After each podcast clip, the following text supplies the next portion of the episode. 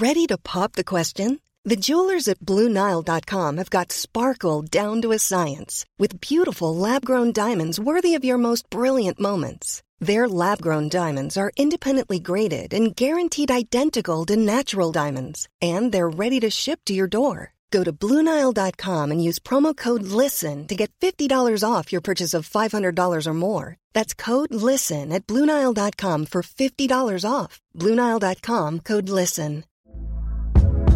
Hey there, it's Michelle Norris. I'm host of a podcast called Your Mama's Kitchen. When I travel, I'm usually looking for a way to find a taste of home when I'm not at home. And one of the things I love to do when I am at home is entertain. And Airbnb allows me to do that. When I was in California recently, I rented a house that had a great kitchen. And when we were sitting around the table, we're all thinking, we're in someone else's house. Someone could be in all of our homes as well.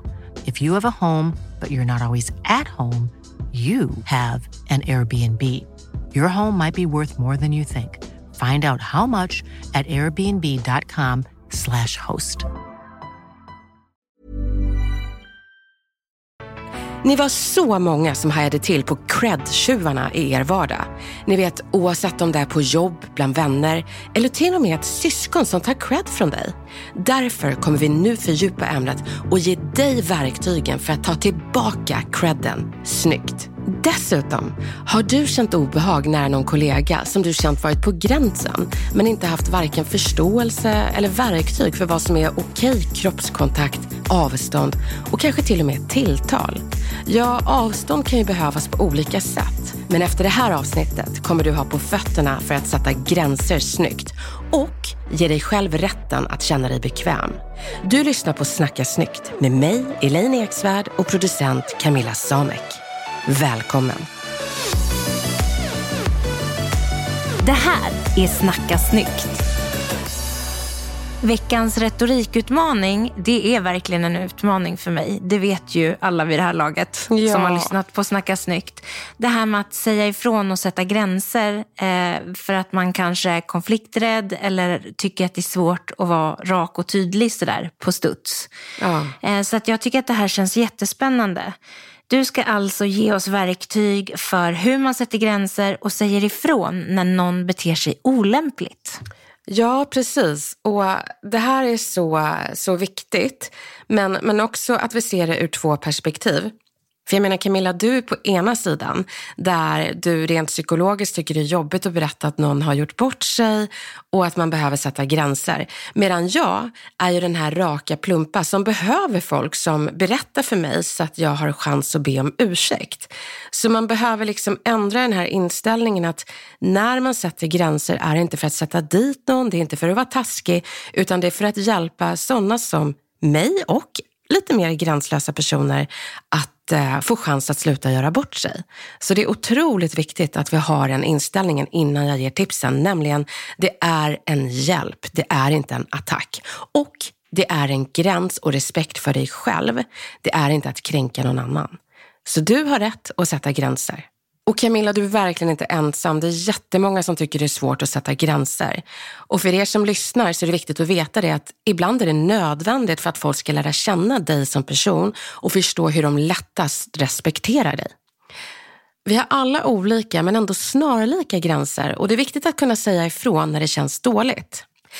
Jag tänker bara på en tjej i tonåren som sa att hon hade en lärare som kramades på ett sätt som hon hade svårt att säga till om. Hon sa, det var inte på rumpan, men det var på svanken, det var liksom på gränsen. Och då svarade jag henne att på väg till gränsen och till och med nära gränsen är nog för att säga till. Men då frågade hon, vad skulle jag säga då? Det är ju en vuxen och en lärare till mig. Och jag svarade att det är just därför du ska säga någonting. Du ska säga, du är en vuxen och min lärare. Du ska inte ha din hand på svanken utan högst på ryggen om man kramas. Sen sa jag att jag skulle faktiskt sluta krama den där läraren för att inte utsätta mig för det där obehaget. Den här tjejen stod och funderade en stund och det var så kul att se hur hennes kompisar tittade på henne när hon funderade. Sen så sa hon, jag ska nog både säga till och sen ska jag sluta krama honom. De andra tjejerna nickade och sa vi med. Sen sträckte hon på sig och gick därifrån.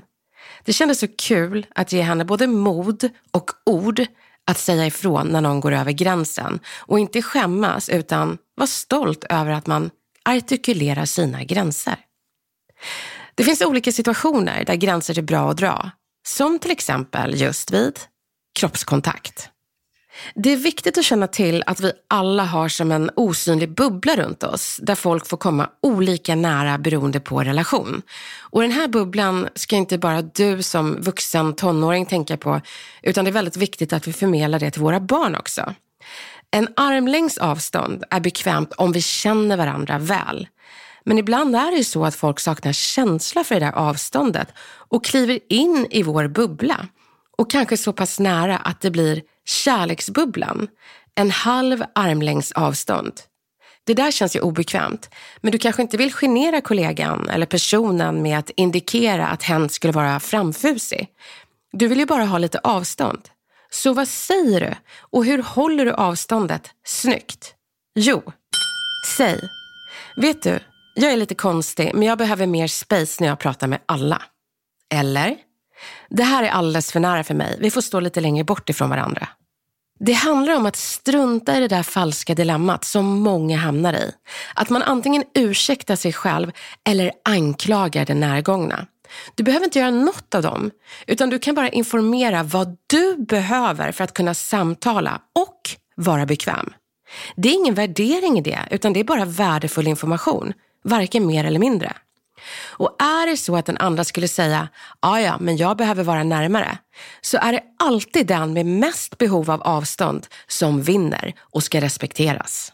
Alltså jag fattar hela grejen och jag förstår varför det här är så bra. Mm. Men jag tycker ändå att de här meningarna är lite läskiga. Och du är inte ensam Camilla. Därför har jag ett annat tips i bakfickan och det är att man inte säger någonting utan man visar med sitt kroppsspråk. Och det är att man ler stort, tar ett bestämt men tydligt steg bort från personen. En väldigt stor del av vår kommunikation är kroppsspråket. Det är det första språket vi lär oss. Om du liksom går bak lite så kommer personen kunna läsa av det. Så börja med att gå bak om personen följer efter så får du liksom skratta lite och säga, vet du, det här är lite för nära för mig. Eh, kan vi bara ha lite större avstånd? Hur känns den Camilla? Ja, men den känns mycket lättare på något sätt. Ja, men då kör vi gamification. Vi börjar inte med den svåraste banan direkt för er som är obekväma, utan börja med kroppsspråket. Funkar inte det, fortsätt med att säga någonting. Och gör det snällt. Komplimanger är nästa grej som kan vara lite knepig. Många tycker det är svårt att veta vilken sorts komplimanger man får ge och var går egentligen gränsen för vad som är okej okay och inte. Får man säga att någon är fin och tjusig i håret? Ja, men visst får man det. Bara det inte är på ett sätt som anspelar på sex eller kroppen. Det är en sak att säga att någon har fräsiga byxor, men att säga att eh, de där byxorna sitter bra på dina ben. Ja, men då har man anspelat på ben och då blir det liksom som att dina ord berör benen. Det är där det blir obehagligt. Kanske inte heller helt lämpligt, såvida inte ni har en kärleksrelation förstås. Så hur sätter man en gräns när någon gett den där gränslösa komplimangen? Jo, säg, det där kändes inte helt hundra. Sådana komplimanger gillar inte jag. Vill du vara konstruktiv så kan du berätta vilken sorts komplimanger du tycker är okej. Du kan rätta personen lite. Du, jätteroligt att du tycker att mina byxor är fräsiga. Men nästa gång skippa delen med sitter bra på dina ben. Det kändes inte helt okej. Men jag tror att jag hade svårt om någon hade kommit och gett mig en komplimang. Att svara att sådana komplimanger gillar inte jag. Mm. Det hade jag nog haft svårt att göra. Då hade jag nog bara svalt det. Sen beror det ju jättemycket på vem som ger mig den komplimangen. Är det någon kollega, en, en, en kvinnlig kollega som jag tycker jättemycket om, då kanske jag blir glad om jag har snygga ben i ett par jeans. Ehm, men, men det är ju när det blir obehagligt som man måste sätta ner foten. Exakt, och det är därför man får vara lite vaksam. Jag har pratat om det så många gånger i andra avsnitt, nämligen David Goliat-syndromet. Man behöver alltid fundera på huruvida man är David, det vill säga inte så ansedd och underdog i sammanhanget, eller Goliat, att man är ansedd och kanske någon som folk är i beroendeställning till, att du kanske är chef. Det perspektivet kan man ha i vissa sammanhang. Men när det kommer till komplimanger, då kommer det till ett annat perspektiv. Då får man tänka på den här kroppsbubblan. Är du en person som kan vara på en halv armlängds avstånd från personen, ja men då kanske du kan ge lite närmare komplimanger som att, men gud vad de där byxorna sitter bra på dina ben. Men är du armlängds eller ännu längre bort så, så ska man nog undvika sådana komplimanger. Inte bara det. Beroende på vad du har för sexualitet också. Har vi en förförståelse av att mellan dig och mig så finns det ingen sexuell relation. Det finns liksom ingen sexuell laddning som mellan dig och mig Camilla. Om jag säger att någonting sitter bra på din kropp så kommer du aldrig ta det som att jag eh, vill ligga med dig. För vi har inte den relationen och vi är två heterosexuella kvinnor. Men du kanske inte vill bli skannad på din kropp. Så där kan komplimangen ändå bli olämplig. Så man behöver sätta sin relation i perspektiv. Vilken relation har vi? Är det så här vi ger komplimanger? Är du en man och ser att Lena ger en kroppskomplimang till Lisa, då kan du inte ta det för okej okay för dig, utan du kan bara ta det för okej okay mellan dem. Så att man ska aldrig härma hur folk ger komplimanger utan alltid sätta sin relation i perspektiv. Okej, men då var det ju nu så att jag kände något slags obehag i den här situationen. Mm. Kan, man, kan man säga det på ett mer skämtsamt sätt så att personen ändå förstår att det här var lite över gränsen? Jag tycker inte det. För att vi kvinnor har förnissat bort så många um, obekväma situationer bara för att vi inte vill göra männen obekväma. Och jag tycker att ibland är faktiskt livets läxa en gratis workshop i att snacka snyggt. Att just få känna sig obekväm för att det inte ska hända igen. Så, så jag, jag tycker inte att man ska se det som att det där obekväma, att sätta en gräns, är eh, ditt fel Camilla. Utan det är något som uppstår när personen säger någonting som är lite olämpligt. Så mm, att någon har gått över din gräns, det är ju lite eller mycket allvarligt. Och då tycker jag man ska understryka det allvaret. Däremot tror jag att man kan vara snäll, kanske inte skämta bort det, men snälla bort det. Genom att bara lägga till, jag vet att du inte menar någonting illa, men det känns inte riktigt okej okay när du kommenterar mina ben. Du får jättegärna säga snygga byxor. Hur känns den Camilla? Eh, kanske lite lättare. Ja. Jag förstår ju allvaret i detta. Jag, jag eh, fattar att det är fullständigt rimligt att våga säga ifrån. Men går jag till mig själv så vet jag bara att det här hade jag haft jättesvårt att kläcka ur mig mm. i stunden. Mm. Och du är inte ensam. Och det är ju det att jag tror att vi kvinnor många gånger tar det här fina, men också i mitt tycke onödiga ansvaret för dålig stämning. Ja, det blir dålig stämning, men det är inte ditt fel, utan det är den gränslösa komplimangens fel. Låt den där dåliga stämningen vara där. Ta inte ansvar för den genom att skämta bort den eller göra personen bekväm. För du har inte gjort personen obekväm. Det är komplimangen som gjorde situationen obekväm. Så eh, jag tror att vi kvinnor behöver göra oss bekväma med att sätta gränser och vara bekväma i det obekväma så att det inte sker igen. Nej, men jag tar med mig snäll och sätta gräns och kanske då inte skratt och sätta gräns. Du har ändå kommit en liten bit på vägen. Jag tycker du har kommit jättelångt. En jättebra kompromiss. Vi fortsätter med gränslösa saker som folk kan kläcka ur sig. Bara att avhandla alla saker som folk kan säga som är över gränsen, det skulle kräva inte bara ett utan flera avsnitt. Vi är så många på den här planeten med massa olika perspektiv och insyn på saker och ting i livet. Det som kan vara en enkel formulering för mig kan vara över alla gränser för dig. Poängen är, som jag sa i början här, det är att du får gärna ge mig chans att sluta göra bort mig genom att berätta att jag har överträtt din och kanske flera personers gränser.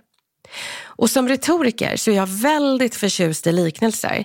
Men det är många som jag har använt genom åren som jag har fått överge för att liknelsen varit en annan persons verklighet. Och det fanns faktiskt bättre alternativ som jag hade kunnat använda istället. Som att, och det ska jag säga att jag skäms över att berätta det här nu, som en gång i tiden när jag precis hade börjat min karriär och skulle beskriva en sån här professionell robot, en som kanske var lite en stel person. Jag använde lite felaktiga liknelser och jag sa den här meningen. Mannen som jag träffade var en sån där stelopererad typ med pinnen i rumpan. Jag visste inte det då. Men efter föreläsningen fick jag reda på att i publiken satt en stelopererad person. Han kom fram till mig efter föreläsningen och sa, Elaine, jag är en sån där stelopererad typ, men jag har ingen pinne i rumpan. Jag skämdes så att jag dog och jag sa, jag ska aldrig mer säga så, förlåt. Och jag var ju förlåten så fort han såg min skamsna blick och han la en tröstande hand på min axel och sa, bra. Så vad ska du säga när någon säger något som går över dina gränser oavsett om det är skitsnack om en kollega eller kanske en sån där olämplig liknelse som jag kläckte? För det första ska du säga till. Det är bättre än att inte säga något alls. Sen tycker jag att man istället för att döma eller beklaga sig helt sonika ska informera vad det personen säger kan göra för dåliga avtryck hos andra. Säg det utan att för den delen hävda att det är intentionen. Du ska alltså inte säga du är taskig mot andra. Utan du ska bara berätta att när du säger det så kan det kännas taskigt för andra. Var informerande och välmenande när du upplyser personen på att de säger någonting gränslöst. Jag hoppas verkligen att min erfarenhet av pinsamheter när jag gått över gränser ska motivera dig att hjälpa andra. Han som kom fram till mig där i publiken, han hjälpte ju mig att sluta göra bort mig. Han dömde inte mig, han blev inte arg, han bröt heller inte ihop. Han bara informerade mig sakligt men också välmenande om det jag hade sagt och hur det landade hos honom. Du kan göra samma sak. Det blir varken att skamma eller anklaga. Det blir att hjälpa personen att snacka snyggare och respektera dina och andras gränser. Var inte rädd för det. Var motiverad.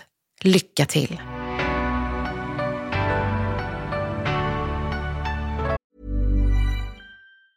Mom deserves the best, and there's no better place to shop for Mother's Day than Whole Foods Market. They're your destination for unbeatable savings, from premium gifts to show-stopping flowers and irresistible desserts. Start by saving 33% with Prime on all body care and candles. Then get a 15-stem bunch of tulips for just $9.99 each with Prime. Round out Mom's menu with festive rosé, irresistible berry chantilly cake, and more special treats. Come celebrate Mother's Day at Whole Foods Market.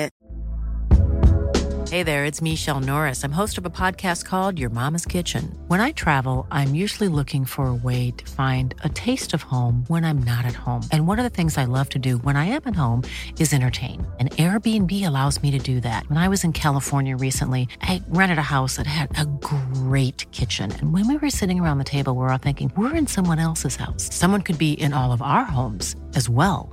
If you have a home, but you're not always at home, you have an Airbnb. Your home might be worth more than you think. Find out how much at airbnb.com slash host.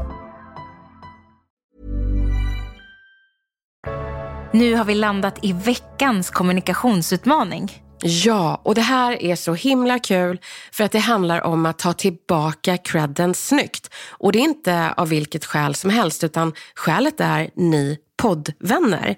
När vi la upp en film om eh, folk man kanske inte tycker om på jobbet så visade vi exempel på de som tar credden från er. Och ni har återkommit till oss och sagt att herregud, det här var så himla viktigt och det sker i er vardag och ni ville verkligen ha sett att inte bara identifiera credtjuven, de känner vi igen, utan ni vill också kunna ta tillbaka credden snyggt. Hur gör man det? Så uh, jag tycker det är så roligt att sätta tänderna i den här kommunikationsutmaningen. Vi tar tre situationer där credtjuven kan härja. Det första är på jobbet. Det är när du sitter på ett möte med dina kollegor och så delar du en idé, får ingen respons. Sen säger en annan kollega exakt samma sak som du sa för tio minuter sedan och alla reagerar. Då känns det lite snopet. Det andra exemplet, det är det här grupparbetet som ni säkert kommer ihåg från till exempel skolan, men det kan ju också ske på jobbet. Ni var flera som gjorde ett grupparbete tillsammans, men en person presenterar grupparbetet och tar all cred. Och det tredje, bland vännerna. Du har anordnat en träff med ett gäng kompisar. Du har fixat allt ifrån middagsbokningarna, meddelat restaurangen om eh, allergier, bokat biljetter till eventet ni ska gå till och mycket mer. Men en i gänget som kollade tider för när restaurangen öppnar tar åt sig all cred inför de andra. Många av oss står ju snopna i de här tre olika situationerna. Men idag tänker jag att du ska ta tillbaka credden snyggt, oavsett vilket av de här tre sammanhangen det är. Men först en mental knut som vi behöver lösa upp. Anledningen till att vi sällan säger till när vi blivit bestulna på cred är för att vi inte vill dra ner byxorna på credtjuven inför de andra. Vi vill liksom inte vara lika taskiga som de har varit mot oss. Men man måste göra skillnad på att sno cred och synliggöra ditt eget jobb. Det senare är inte att dra ner byxorna på någon, utan det är bara att lägga till detaljerna som credtjuven glömde att nämna. Du kan göra det på ett snyggt sätt istället för att sitta där bestulen och tyst. Jag ska lära dig hur du gör. Okej Elaine, nu är credtjuven på jobbet i farten. Aj då, ja, den är svår. Och då sitter man ju oftast där och är tyst och känner sig bestulen på en idé som man precis har kläckt. Men det du ska göra istället, det är att du säger meningen Hur skiljer sig din idé från den jag tog upp för några minuter sedan? Ställ frågan nyfiket och inte anklagande. Credtjuven kommer med största sannolikhet säga, eh, jag vet inte riktigt, jag lyssnade inte så noggrant. Då kan du svara, ja ah, men vet du, jag tror faktiskt att vi tänker exakt likadant. För jag tog faktiskt upp precis det du säger nu. Men eh, vad kul, vi tänker lika. Så det handlar inte om att du ska anklaga credtjuven utan det handlar om att du belyser det du själv har sagt. Du går inte med på att vara osynlig utan du lyfter upp din idé som tappades bort i sammanhanget. Och du gör det odramatiskt. Men vill du vara lite fiffig? och märker att det här är faktiskt ett mönster från credtjuven. Att eh, hen snor idéer och tar dem för sina egna. Då tycker jag du ska berätta för en kollega att dina idéer brukar tas upp av andra direkt efter du har sagt dem. Be kollegorna om hjälp att stötta dig när du väl frågar credtjuven om skillnaden på era idéer. Alternativt så kan du faktiskt be kollegan att vända sig direkt till credtjuven och säga Lustigt, det där sa precis Rebecka. Kul att ni tänker lika. För vet du, när det är en kronisk credtjuv som håller på med sina yrkeskriminella handlingar så kan man faktiskt behöva hjälp.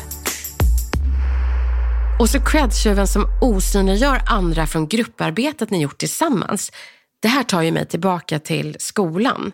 Camilla, kommer du ihåg det här? Ja, men det var ju lite klurigt det där. Ibland så var det ju någon som tog lite mer plats kanske vid en redovisning men man själv hade suttit och knoppat ihop hela arbetet hemma. Ja, men det här är så himla roligt. Jag pratade med min PT om det här och grupparbetefenomenet. Vi är barndomsvänner och gick i samma klass under gymnasiet. Och han berättade det att han brukade alltid liksom surfa lite på de andra i grupparbetena. Han, han erkände det. Och så var det en annan kille i vår klass som också surfade på andras grupparbeten. Och så var det så lustigt att läraren genomskådade det och satte dem i samma grupparbete. Och han sa att det var det värsta han har varit med om. Men då blev det ingen surf Nej. överhuvudtaget? Nej, det fanns inga vågor. Eh, det var bara de två. Men det som är lite spännande i det här fallet, det är ju det som du ofta säger att det är inte alltid de som är eh, duktigast på någonting eller bäst på någonting som får mest uppmärksamhet, utan det är de som kan tala för sig. Ja, och det är det som är så orättvist Camilla. Det finns ju studier som visar det att arbetsgivare inte betalar de som jobbar utan de som berättar att de jobbar. Vi har gjort eh, skrytavsnitt för att lära folk att du behöver informera vad du har gjort. Men för sådana som till exempel du Camilla, som inte slår dig för bröstet, ställer dig på piedestalen och berättar det här har jag gjort och sveper med handen liksom ut. Så, så är det otroligt jobbigt att kliva fram och ta plats när en credtjuv tar äran för ditt jobb. Men det är då om någonsin man ska göra det. Nej, men jättesvårt och samtidigt supernödvändigt. Men det, det, finns situationer där man till exempel har gjort ganska mycket jobb. Man har lagt ner ett jättejobb. Och sen finns det någon i gruppen som har, ja men säg mer karisma och får mer eh, uppmärksamhet och på det sättet tar credden ah. för det jobb som man kanske har suttit och slitit med. Och det känns ju lite orättvist. Det är så orättvist. Och det är det jag tänker på i de här grupparbetena. Ni är ett gäng som har slitit. Och så är det en person som inte har gjort lika mycket alls. Kanske en bråkdel.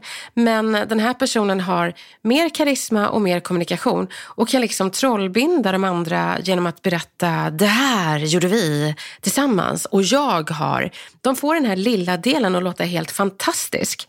Då blir den här karismakulan den som liksom fångar sammanhanget och eh, korar sig själv till någon sorts ledare. Bara för att han kan snacka lite snyggare än övriga i gruppen och det är så jädra orättvist. Och det är inte så att man vågar ta ordet från personen för att man känner att man inte är lika bra på att ta ordet. Så vad gör man? Jag vet inte. Jag älskar hur uppgiven du låter, för det speglar nog vad, vad alla tänker. Jo, det du gör, det är att du säger vad bra att du nämnde de detaljerna som jag tycker att du gjorde bra. Jag tror inte det var avsiktligt, men utöver det så gjorde även vi andra även det här. Och då pekar du på de andra i gruppen och liksom radar upp allting som alla har gjort och du broderar ut av bara helvete i detalj av vad alla gruppmedlemmar gjorde. Så pass mycket att det blir tydligt att ni var fler och inte bara det, ni gjorde mer, mycket mer. Men här kommer en fiffig vändning. Sen avslutar du med att vända dig till den där jädra karismakulan, a.k.a. credtjuven. Och så frågar du artigt, förlåt, säg till om jag missade att nämna något mer du gjorde. Du kanske vill fylla i? Det blir en poäng av att du vill inkludera andra, men också en positiv kontrast till det credtjuven missade att göra, det vill säga credda er. Så du creddar er, men sen passar du på att credda credtjuven genom att låta honom, karismakulan, att brodera ut. Det fiffiga är ju att det kommer han inte kunna göra, utan det blir Nej, det var nog bara det. Men det är ju inget fel att vara karismatisk, det ska man väl ändå säga. Han eh, i det här fallet kanske tycker att han bidrar med eh, den här karisman och det här liksom trollbindandet och tycker att det är en jättestor del av jobbet i sig. Blir det inte taskigt att göra så här? Nej, det blir inte taskigt. För om den här karismakulan, när han i sitt kroppsspråk kan jag tänka mig riktar händerna mot sig själv och det här har vi åstadkommit. Men om han skulle kunna rikta den här karismakula energin till er och lyfta er så hade det varit fantastiskt. Då hade han ju verkligen bidragit. Så det handlar om att ersätta ordet jag med vi och också göra vi lite större i förhållande till hur mycket varje individ har gjort. Och dessutom göra jag lite mindre för karismakulan. Jag gillar inte karismakulan. Nej men det gör man ju inte. Nej, och det här grupparbetet, det tror jag liksom sen urminnes tider. Så föräldrar, skicka det här avsnittet till era barn så att de kan hantera både karismakulan men den mindre karismatiska credtjuven i grupparbeten. Nu går vi till nästa. Och det är den där credtjuven bland kompisarna som gör det lilla hen gjorde till att kidnappa credden för det stora som du gjorde. Det stora du gjorde, det har vi gått igenom. Du bokade middagar och allt möjligt. Och när credtjuven kanske säger, alltså det här har jag fixat bra, eller hur tjejer? Då ska inte du sitta där tyst och snopen, utan du ska säga, vad kul att du gillade att vara med på att styra upp den här träffen lite. Jag är så glad att du kunde hjälpa mig att ringa restaurangen och kolla tiderna åt mig. För det hjälpte verkligen mig att boka bord, köpa biljetter, meddela alla allergier, eh, boka barbordet och fördrinkarna som ni önskade. Det var ganska mycket jobb, men, men eh, tack snälla för att du ringde och kollade restaurangen. Du, var det något mer jag missade att nämna att du gjorde för den här kvällen? Förutom att vara med med ditt härliga sällskap förstås. Men var inte det där sista lite väl hårt? Kanske lite, för jag inser ju att i ena sekunden så behöver jag säga till credtjuven vad den här personen har gjort som är litet. Och sen ska jag plötsligt rada upp för alla andra vad jag har gjort som är stort. Det är mycket lättare att skryta i ett grupparbete för då lyfter jag de andra i gruppen. Men här ska jag plötsligt lyfta mig själv och slå mig för bröstet och minsann berätta vad jag har gjort. Så att den blir lite svår.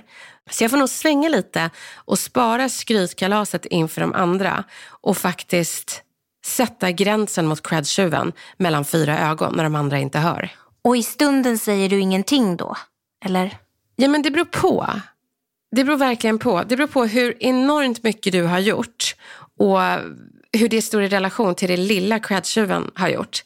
Så att jag tänker att om man kan göra det lite odramatiskt men ändå låta det bli dramatiskt hos de andra. Att man kanske säger, jo men visst du, du ringde upp restaurangen och det är jag jätteglad för. Men eh, jag tycker också att du ska nämna eh, allting som jag gjorde. För att det här var ju någonting vi gjorde tillsammans, eller hur? Finns det något tillfälle där man faktiskt bara kan fråga sin vän hur kommer det sig att du har ett sånt behov av att ta cred för allting någon annan gör hela tiden?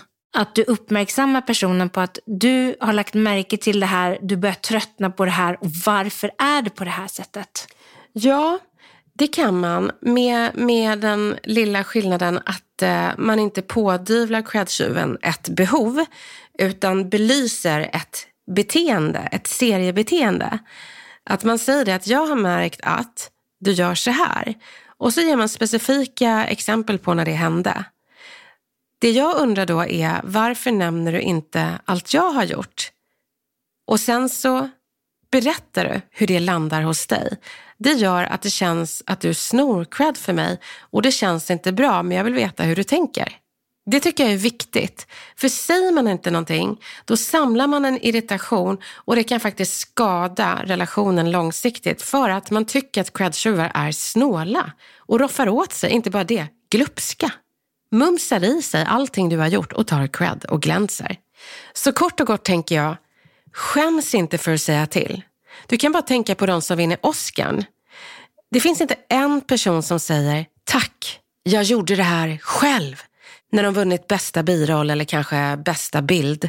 Det finns alltid någon i teamet eller någon i livet att tacka och credda. Och finns det inte det så finns det bara ett svar. Du är en credtjuv. Så credda i alla lägen. Och gör inte folk det så ta tillbaka credden snyggt. Lycka till!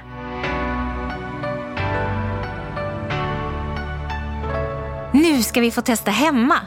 Ja, det ska vi.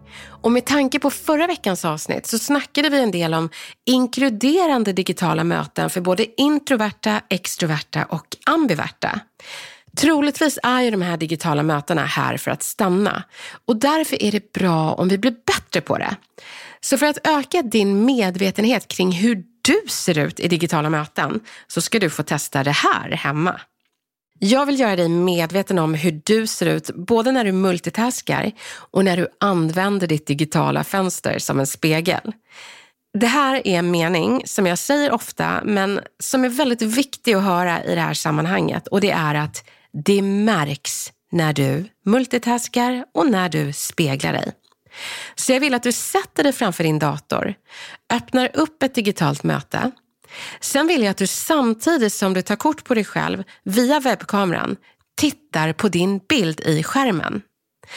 I och för sig så behöver du inte ta ett kort för du ser ju redan i fönstret av dig själv att det märks när du tittar på dig själv. Du tittar lite snett till vänster när du gör det. Så det märks på ögonrörelsen när folk kollar på sig själva. Vissa kan inte motstå att använda sitt eget fönster som spegel. Och för er så är det smart att lägga in funktionen Hide Self View. Då försvinner bilden på dig själv i det här digitala mötet och du kan hålla fokus på det som sägs och på dina mötesdeltagare. En annan testa hemma-grej är att kolla hur du ser ut när du multitaskar.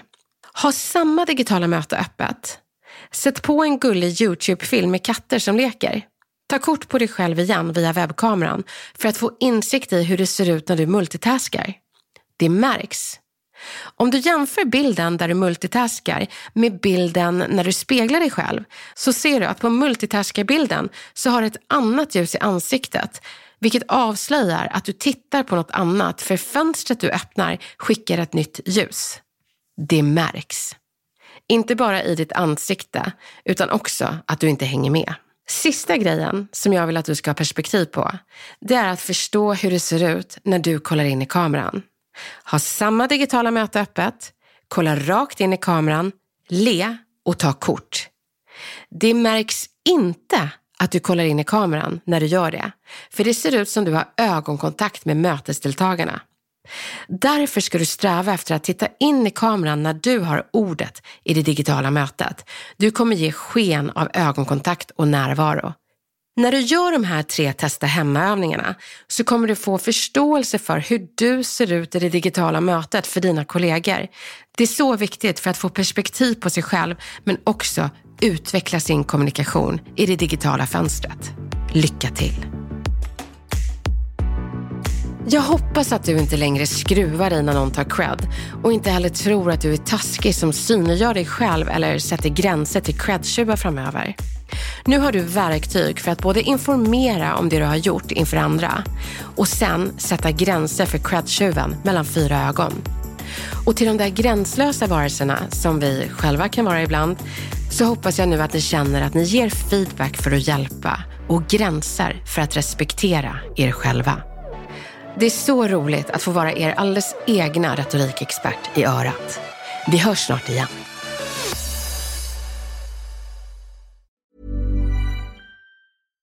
This message comes from BOF sponsor eBay. You'll know real when you get it. It'll say eBay Authenticity Guarantee. And you'll feel it. Maybe it's a head turning handbag, a watch that says it all jewelry that makes you look like the gem, or sneakers and streetwear so fresh every step feels fly. eBay gets it. So look for the blue check mark next to that thing you love and be confident that every inch, stitch, sole, and logo is checked by experts. With eBay Authenticity Guarantee, you can trust that feeling of real is always in reach. Ensure your next purchase is the real deal. Visit eBay.com for terms. Even when we're on a budget, we still deserve nice things. Quince is a place to scoop up stunning high end goods for 50 to 80% less than similar brands. They have buttery soft cashmere sweaters starting at $50, luxurious Italian leather bags, and so much more. Plus, Quince only works with factories that use safe, ethical, and responsible manufacturing. Get the high-end goods you'll love without the high price tag with Quince.